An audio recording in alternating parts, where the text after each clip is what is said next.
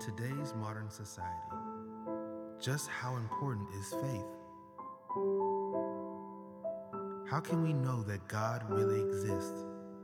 And if He does, does He even see what's going on in the world or care? If so, why do bad things happen to good people? Is it some kind of test? If bad things happen, does it mean something's wrong with us? There are so many different religions in the world. Is one better than the others?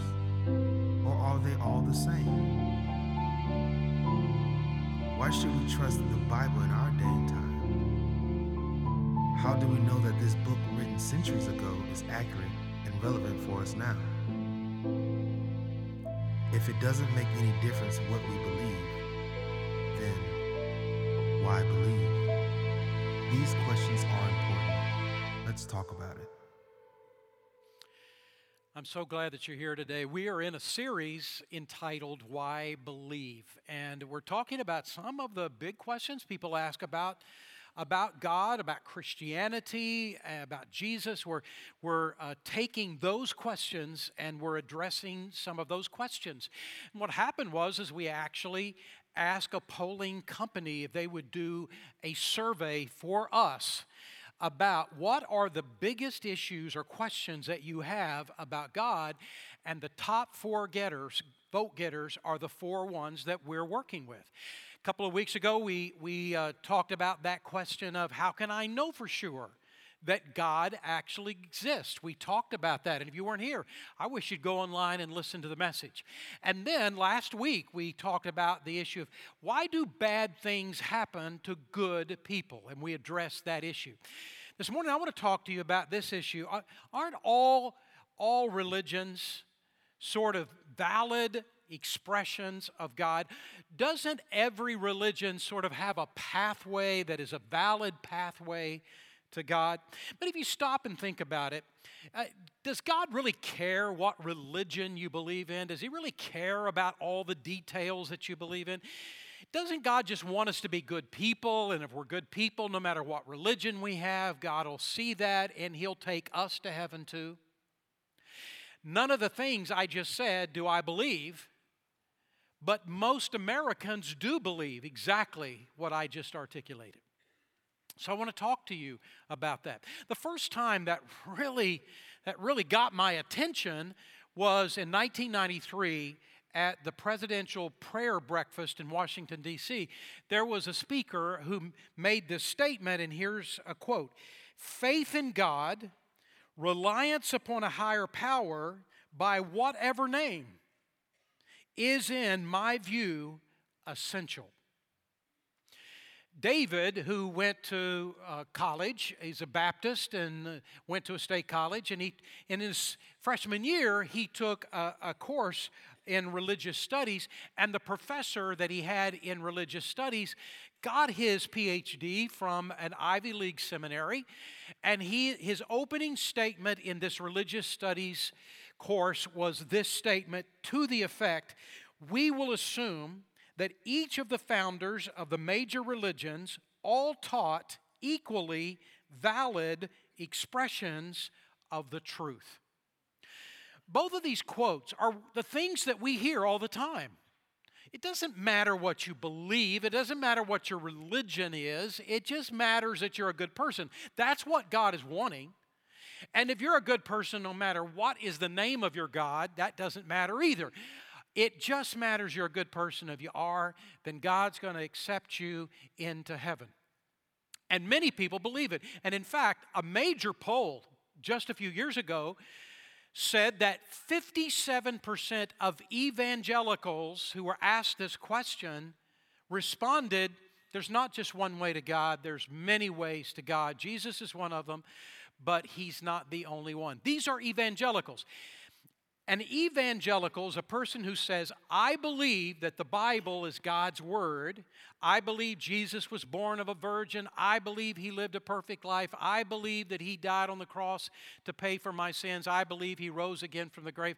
And God has told us to share him with other people. That's what an evangelical is. It's people who are churches that are white churches and black churches and Asian churches and Hispanic churches and churches that are mixed like ours is are evangelical churches that believe these things. And yet, 57%, 57% of evangelicals said Jesus isn't the only way. There's, there's a lot of different ways that lead to God. 70% of Americans in the poll said Yep, that's what I think. There's a whole lot of ways to get to God. Now, if you think about it, this, this is an evangelical church. By the way, evangelicals don't get much good press these days. I, don't, I guess you've noticed that. Many people try to evaluate evangelicals who don't have a clue who we actually are.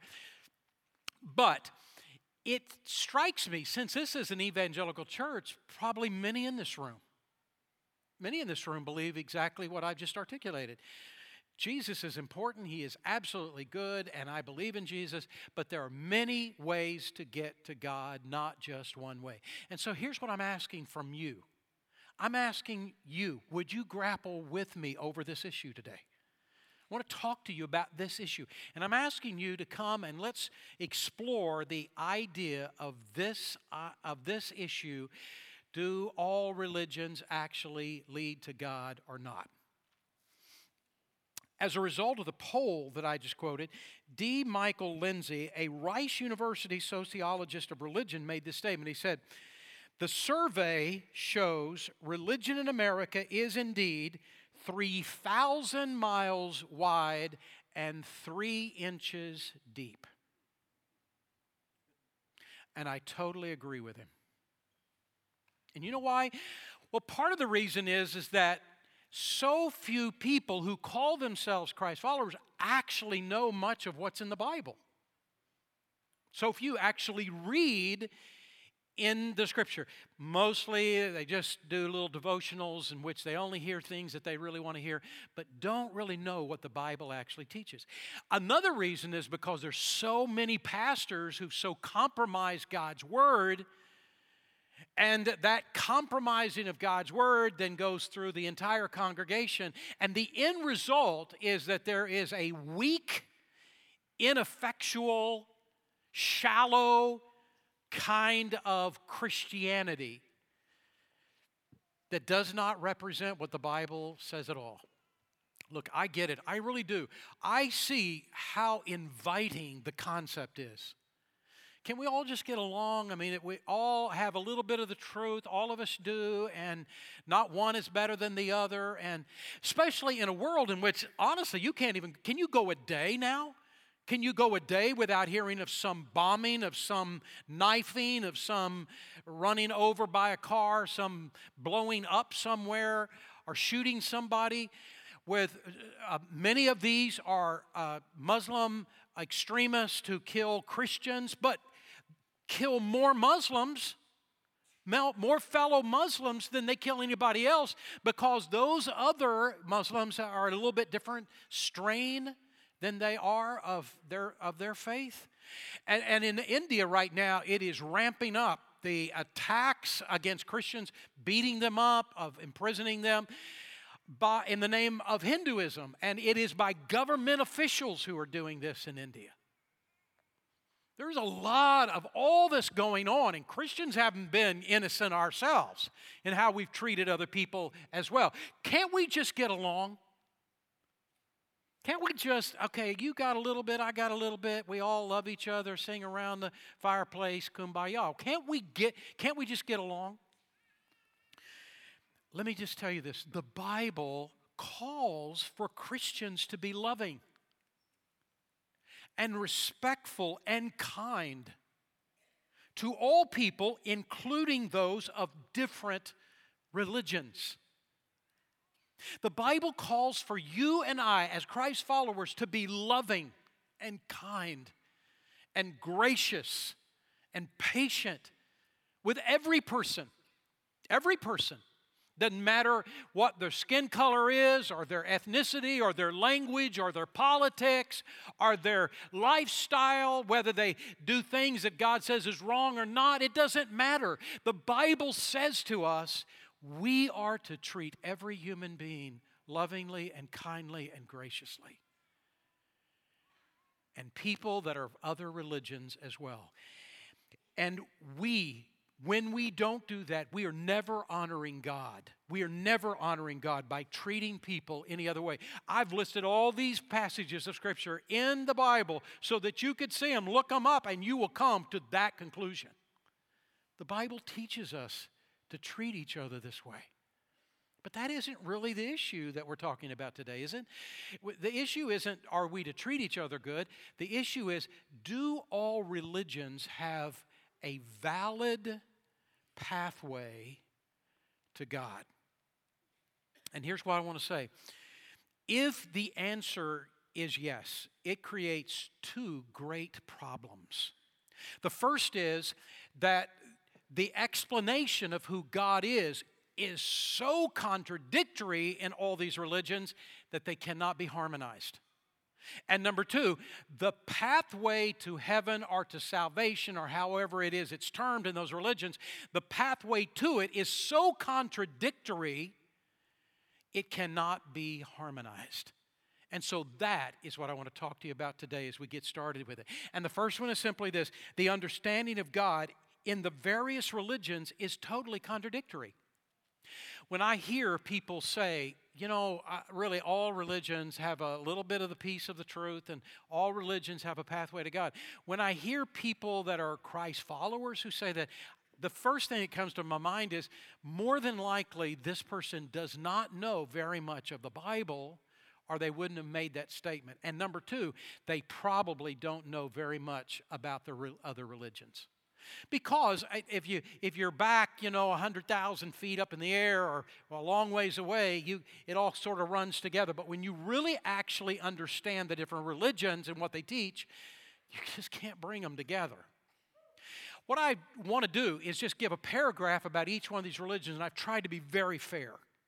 I've tried to be very fair and not exaggerate in, uh, in any direction, but try to give a synopsis. One paragraph can't go into de- great detail this morning for either any of them, but I want to give like a paragraph that sort of summarizes them. Hinduism, for instance, teaches pantheism.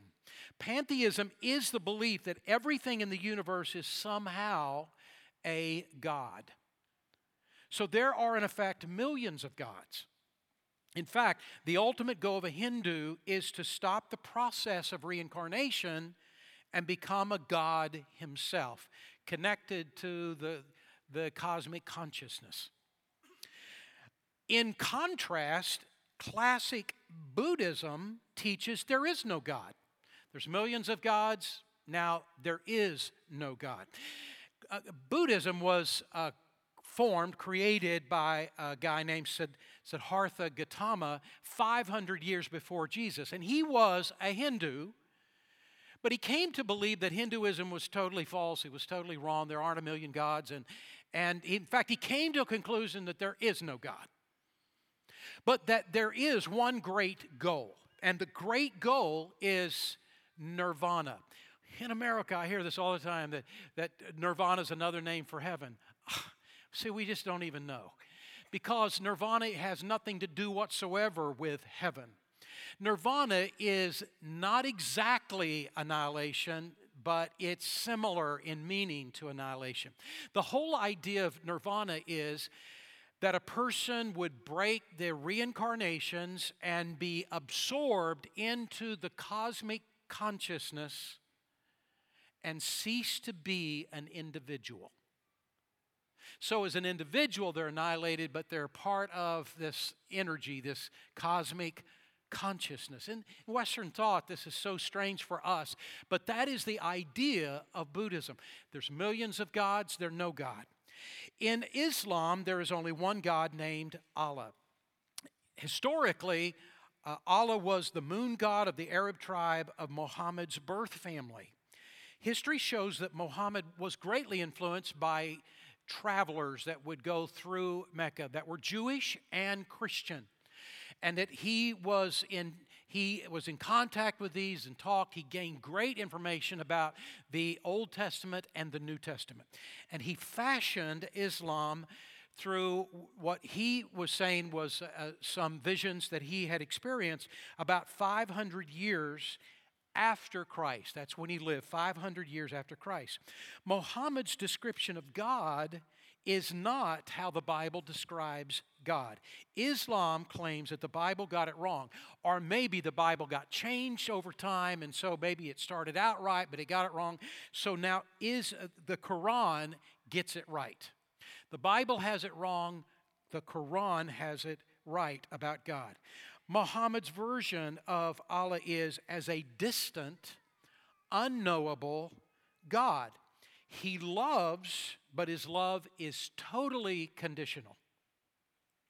He loves, but he is total, it, his love is totally conditional and is seemingly arbitrary. Now, his love is conditional because he loves only those who first love him, who do the things that please him. Now he loves this person based upon performance, based upon doing the things that pleases him. And it's possible. Uh, any Muslim would, could, would tell you this. It is possible that a person could do all the things that that Allah loved and appreciated and, and that sort of thing, but at the, that at the end of the day, that Allah could, for whatever reason, simply choose to ignore those good deeds, and that person would still be lost forever. Allah is not a father, and he has no son. Muslims greatly respect Jesus as a prophet. The problem is, is that you know you can use similar terms but be talking about totally different things, and that is true about the name Jesus because the Jesus, as described by Islam, is not at all the Jesus of the New Testament. Same name, but it is not the same he is not the same jesus of the new testament. In islam jesus didn't die for people's sins. Jesus didn't rise from the dead. So there is a great respect for jesus as a prophet but he is not the same person that we read about in the new testament. I come to every time i, I come to work in, in the morning i pass this uh, billboard that has is, about islam and it lists all the prophets and you know all the lists there, uh, many you know uh, of, of uh, prophets in the Old Testament, and then there is Jesus, and then there's Muhammad. And the whole idea of the billboard, I think, is. You know, we're all kind of in this together, and what you just don't know is that there's a last prophet and you've missed him. So you ought to open your mind to that. But the problem is it's deceiving because there are so many differences in the Old Testament of the individuals they call prophets, same name, but uh, some differences, and Jesus totally different. This is Islam. In Christianity and Judaism, there is only one God, and his name is Yahweh. Y A H W E H. But there are only consonants in the Hebrew language, and so it can be pronounced Jehovah or Yahweh, either one in the Hebrew language. God loves unconditionally. He loves even those who don't love Him. He expresses grace even toward those who don't believe in Him. At the same time, God is holy and just and requires judgment. In Christianity, where we differ with Judaism is that we believe that Jesus is the fulfillment of the Messiah that the Jewish people are looking for and are still looking for, but he actually has already come, and it's Jesus. It's the only difference, or the beginning of the difference between the two religions. In Christianity, those who actually knew Jesus, who heard him, who saw the miracles of Jesus, called the apostles you see, Muhammad lived 500 years after Jesus. He, he never met Jesus, obviously, 500 years later. But those who knew him, who heard him teach, who saw the miracles, those apostles declare that Jesus said that God is a heavenly Father and that Jesus is his Son who came to the earth. That God is a personal God who wants us to know him and us to know him and him know us. His love for us is unconditional. His son took on a body, Jesus. He lived a perfect life. He died on the cross. Why? To pay the penalty for the sin we've done. And on the third day, he rose again from the grave. And he provides for us salvation if we commit our heart by faith to him. Now, stop for a moment right here, and I want you to see what I've explained. How do you put all these together? There are millions of gods. There is no God. There are only one God, there's only one God, and He is impersonal and distant. And He has totally conditional love. There is one God, and He is not distant, He's personal, and He has unconditional love. The only way you can put this together is the idea of schizophrenia. If you just think about it, just be honest about it. It would it's it's sort of schizophrenic. If you think about it, how can you have all of this? Doesn't it make sense to you? Doesn't it make sense that if it's one God who is sharing all this with different people around the world, he's going to at least get it right every time. He knows who he is. Instead of it being so hodgepodge and mixed up, it would be consistent. It'd be consistent everywhere because God truly has expressed himself. But that's not that's not the case at all.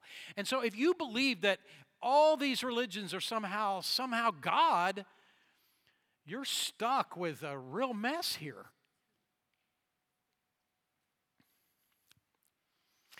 It's like if someone said, I met Carlos Correa, the shortstop for the amazing world champion Houston Astros. I met Carlos Correa. Did you know he has long, wavy hair and he has purple skin? And another guy said, Are you crazy? I met Carlos Correa. He has red hair and blue skin. And another guy says, I met Carlos Correa. He doesn't have any hair or skin. Carlos Correa is a person. He has, by the way, he has hair and he has skin. And he's a person. He is who he is. He can't be all these things all at the same time. And in the very same way, God is a person. He's not a human, but he has personhood. And he is who he is. He has a nature. And you can't make up all these things about God. He is who He is, and He reveals Himself. We don't decide who He is. And so, if you honestly and truthfully believe that all these religions are somehow pathways to God, you got a real crisis on your hands about who God actually is. Look, we can and we should be respectful and kind and patient we should be loving to every Hindu person that we encounter, treating them respectfully. Every Buddhist person that we encounter, we ought to treat them with kindness and love. Every Muslim person, we ought to treat with genuine love and respect and kindness. This is who we are as Christ followers. Every Jewish person with respect and kindness and love, this is, this is who we are but acting like somehow all these contradictions about God don't exist between the religions is being dishonest to reality. So, what does God call us to do as Christ followers? He calls us to two things. He calls us to grace with a capital G grace to, with a capital G. I want you to be loving and kind and patient and considerate to every person. I don't care what religion they are, I don't care what background they are, I don't care what language they are, I don't care about who, whatever. We are to be loving and kind and respectful to every other human being. Grace with a capital G and truth with a capital T but we are to live the truth of God's word. And we can do both. We can be both. Jesus was both. So the first thing I say to you is we got to be honest. We got to be honest with reality while we're being kind and loving. The second thing I want to say is that the idea of how to be saved is this is the amazing thing. Stay with me. Is the same with every major religion except Christianity. Every other religion, every single one, has the exact same idea, pathway of how to be saved, but not Christianity. Christianity is here, and every other religion is here. What do I mean? Every, pretty much every religion says how you get saved, how you go to heaven or nirvana or whatever it is, is you are a good person. You try to be a good person. You try to good, do good things. You try to live well. If you are a good person, God sees that and He says, okay, come right on into heaven because you've been a good person. Every religion is that way. If you're going to be good, you can go to heaven or reach extinction uh, called nirvana, but if you're bad, you can't. You got to use then a Tibetan prayer wheel, or you got to go on pilgrimages, or you got to give money to the poor, or you got to avoid eating certain foods, or you got to pray in a certain way, or you got to go through a series of reincarnations. And all of this, if you got more good deeds and you got bad deeds, boy, you are in great shape. All of these are man's attempt to reach God and say to God, Look at me, I'm, I'm doing good. I want you, want you to save me because of my performance. In every case, with all these uh, religions, a person does good to other people in order to save themselves. In other words, their good deeds have a self serving motive to convince God, save me. Look how good I am. The problem is, in none of these religions, is there an effectual number of good deeds identified? Meaning, okay, when have I gotten it done? When is, eh, when is enough good deeds? When do I know I've gone over the top? When do I know I'm saved? And in every single one of these religions, you never really know. When it comes to dying, you're just hoping for the best, and that's the best you got. In New Testament Christianity, it says that our salvation is totally dependent upon God, not you. The Bible says that nobody can earn their way into heaven. Just read these two passages of Scripture that I list there for you. It's exactly what they say. Jesus identifies several truths. He says, first of all, everybody has sinned. And if you don't think you have, just talk to the person who actually knows you and they will inform you. All of us are sinners. And that sin has separated us from God and no matter how hard we try and all the good works we do, we can't do enough. And so Jesus came to be our Savior, meaning came to do for us what we cannot do ourselves. He came to be our substitute, to pay the penalty of our sin. There's a penalty to every crime, there is a penalty to sin, and He came to pay that sin so that we wouldn't have to. He took our punishment upon himself. He died on the cross. He rose again from the grave and offers to us the salvation forever with his Father. All the other religions, every last one of them, you can summarize with one word, two letters do. D O. You do. You do enough. You do enough good things you can make it.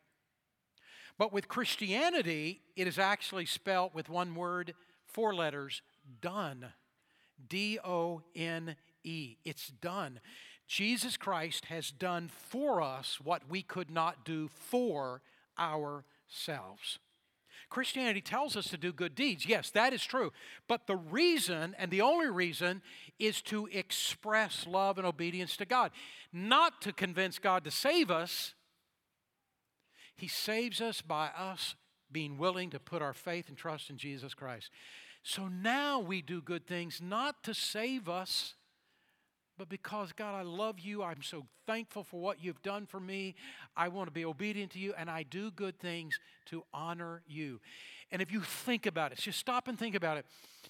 The first way I'm going to get saved by my good deeds, it's a self serving motive.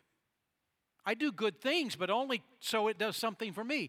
But the other one is actually, I'm already saved because of what Jesus did. So now I do right things because I love God and I honor Him and I want to obey Him. It is a total different motive for why we do what we do. What separates Christianity from every other religion is Jesus. So, what does that mean? What does it mean? Well, first of all, Jesus is the person who said, He's the one who said, John chapter 14, verse 6, I am the way, the truth, and the life. No one comes to the Father but by me. No one. No one comes to the Father. Well, but maybe people in the, no, he says no one. This is Jesus. No one comes to the Father but by me. The disciples heard him say it, and this is why Peter and John says what they said in Acts chapter 4 verse 12. Salvation is found in no one else. For there is no other name under heaven given to men whereby we must be saved. Why did they say it? Because this is exactly what Jesus said. So Jesus said it, so they said it. There's only one way to be saved, and that is through Jesus Christ. Jesus purposely put Christianity in a separate class. Totally different than any other religion. And the Bible's very clear. Listen to what it says. We're not saved by how good we are. Titus chapter 3 verse 5. God saved us. It was not because of any good works that we ourselves had done, but because of his own mercy that he saved us. Now here's I'm asking you to do me a favor. Seriously grapple with this. I want you to think with me. When a Christ follower when a Christ follower says all religions are valid expressions of God or that we can get to heaven by being good, that person is actually saying that Jesus was wrong. Would you deal with this issue? Would you, would you open your heart? I've read these verses Jesus said. And when we say, no, I think everybody goes to heaven whatever the religion, there's a pathway, and if you're good, you're going to go to heaven. When we say that, we're actually saying, Jesus, you are wrong. You know what I think? I think most people who say these things don't even realize what they're saying. I don't think they even realize what Jesus said. I think what people are doing is that we hear this everywhere we go, don't we? Every in our classrooms and, and at work, and we're trying to be loving and caring for other people. And so it's just easy to say, yeah, everybody has their own way. You're a good person, yeah. But in reality, we are saying, Jesus, you are wrong. I, I um, don't get to be around a whole lot of people. Uh, my pathway doesn't doesn't cross a lot of people that do not know Christ. I, I work at the office, and they tend to all be saved there, and. I, you know, and so I, I, don't get a, I don't get to cross paths a lot. So what I try to do is I try to encounter people online. It's just a great way to do that. And over and over and over, people online tell me how arrogant I am. Because invariably, it's not going to be long, and they're going to ask me the question Do you think that Jesus is the only way? They're going to ask me. I know they're going to. There it is. And I always come back and say, Yes, you are so arrogant. I can't stand you, Christians. Look how, can't you open your eyes and see how arrogant you are and how bad you are and blah, blah, blah. And here's how I respond I say to them, please, your argument is not with me. Your argument is not, your argument is actually with Jesus. Your argument is you're upset with Jesus and you need to come to terms with it because this is what he actually said. I didn't write it. So, why do I believe it? Is because I am a Christ follower and Christ said it. So, I'm going with it. So, you're mad at Jesus, you're not mad at me. You're going to have to take this up with him. Why do I blame Jesus? Because he's got big shoulders and he's the one that said it in the first place. So I just point them right back. And let me just tell you on the day I die, I get old and die, and I'm going to tell you I'm so young, it's unbelievable. And so that is so long. But on the day I die, I will still be believing and teaching. There's only one way that you can get to God, and that is through His Son Jesus Christ. And the reason I will be is because I am a follower of Jesus, and I can't rewrite the Bible. I can't rewrite it. I'm going with Him because when I see Him, He'll hold me accountable. And by the way, He'll hold all of us accountable.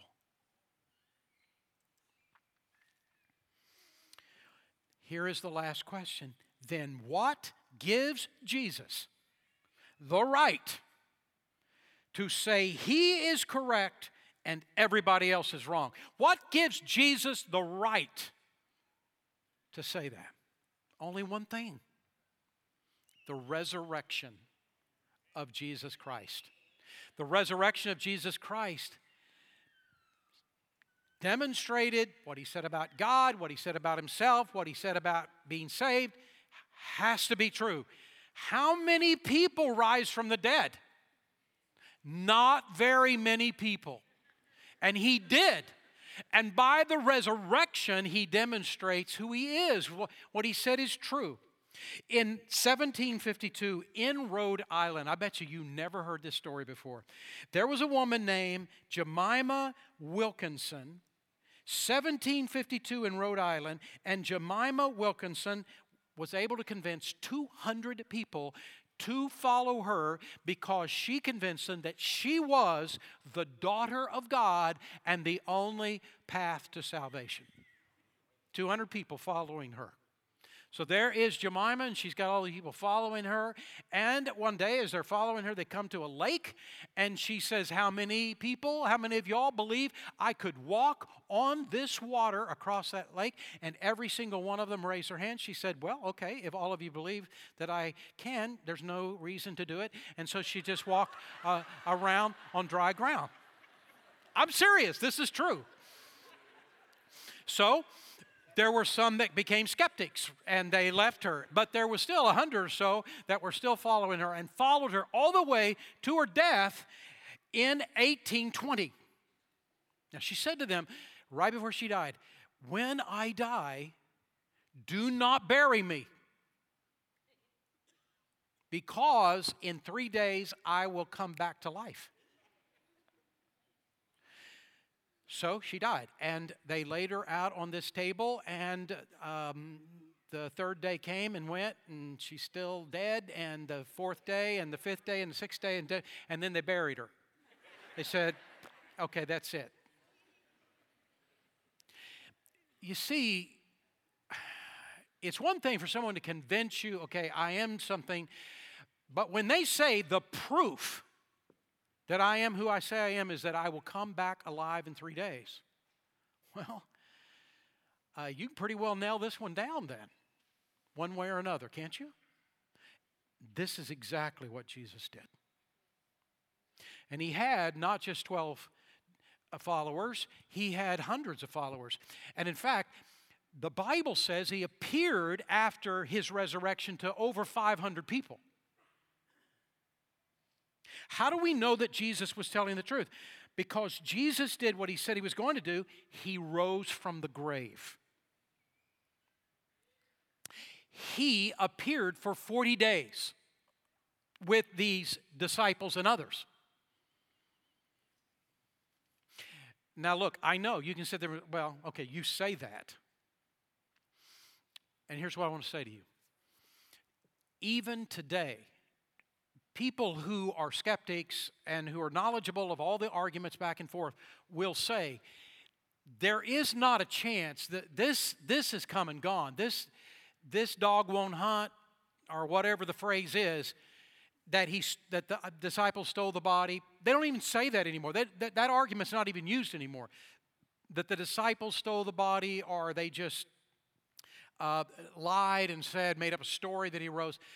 Even the skeptics who say we don't believe in the resurrection say the disciples, without a question, believe that he rose from the grave. Even the skeptics say that. And the reason is because if you honestly take a look at what happened to all these people afterwards, they were beaten, they were uh, uh, uh, abused, they were tortured, they were jailed, they were then executed. And they could have stopped it anywhere along the way if they just said, okay, I, I was just, I just made that up. If you recant the resurrection, you're, you're, you're okay now. Not one did, not one did, not one did. They went all the way to the end, and here's why. They said, We can't, we've seen him, we were with him for 40 days, we know he's alive. And they were so convinced that their blood became the seed of the church, and thousands of hundreds of thousands of millions of people came to faith in Christ because the truth is, it was irrefutable. Now, there are two books, two guys in our lifetimes or close to our lifetimes, not for everybody in the room, but for most in the room. There are two people alive today who were atheists who decided I will disprove, I will show all the fallacy of the resurrection. Lee Strobel and Gary Habermas, both atheists, both of them went to the task to demonstrate how great the objections are to the resurrection and how they trump the whole idea of the resurrection. And both of these guys, when they went through the pros and cons, the evidence that is out there, both of them came to faith in Christ. Both of them did. And both of them wrote a book. And so, if you want to read a book of an atheist who, and let me tell you, Lee Strobel was a passionate atheist. You want to read the story of here's what happened to me, here's what I uncovered, here's the pros and cons I discovered, and I came to a place to say, it is true. It is true. I can't help it. It is true. And it came to faith in Christ. Read Lee, uh, Lee Strobel's book, The Case for Christ. The Case for Christ. Read Gary Habermas's book, The Case for the Resurrection of Jesus. I put that right in your notes. And you can even go to Gary Habermas's, uh, several of his websites in which he discusses different issues and at least get the ideas because here's the truth what happens to the, about the resurrections people just dismiss it well it's a it, it can't be true it is true and because it is true jesus is who he said he is. God is who jesus said he was. And salvation happens the way jesus said. I've said two things today. I've said number one, God has called every one of us to grace with a capital G. To love and be kind and be respectful to every person. I don't care who they are, it doesn't matter who they are. That we are to treat every human being as a human being. It is to be who we are as followers of Jesus Christ. And second of all, He has told us to follow the truth with a capital T, and the truth comes out of His Word. And the evidence for it, the resurrection of Jesus Christ. And I challenge you don't cave in to this culture.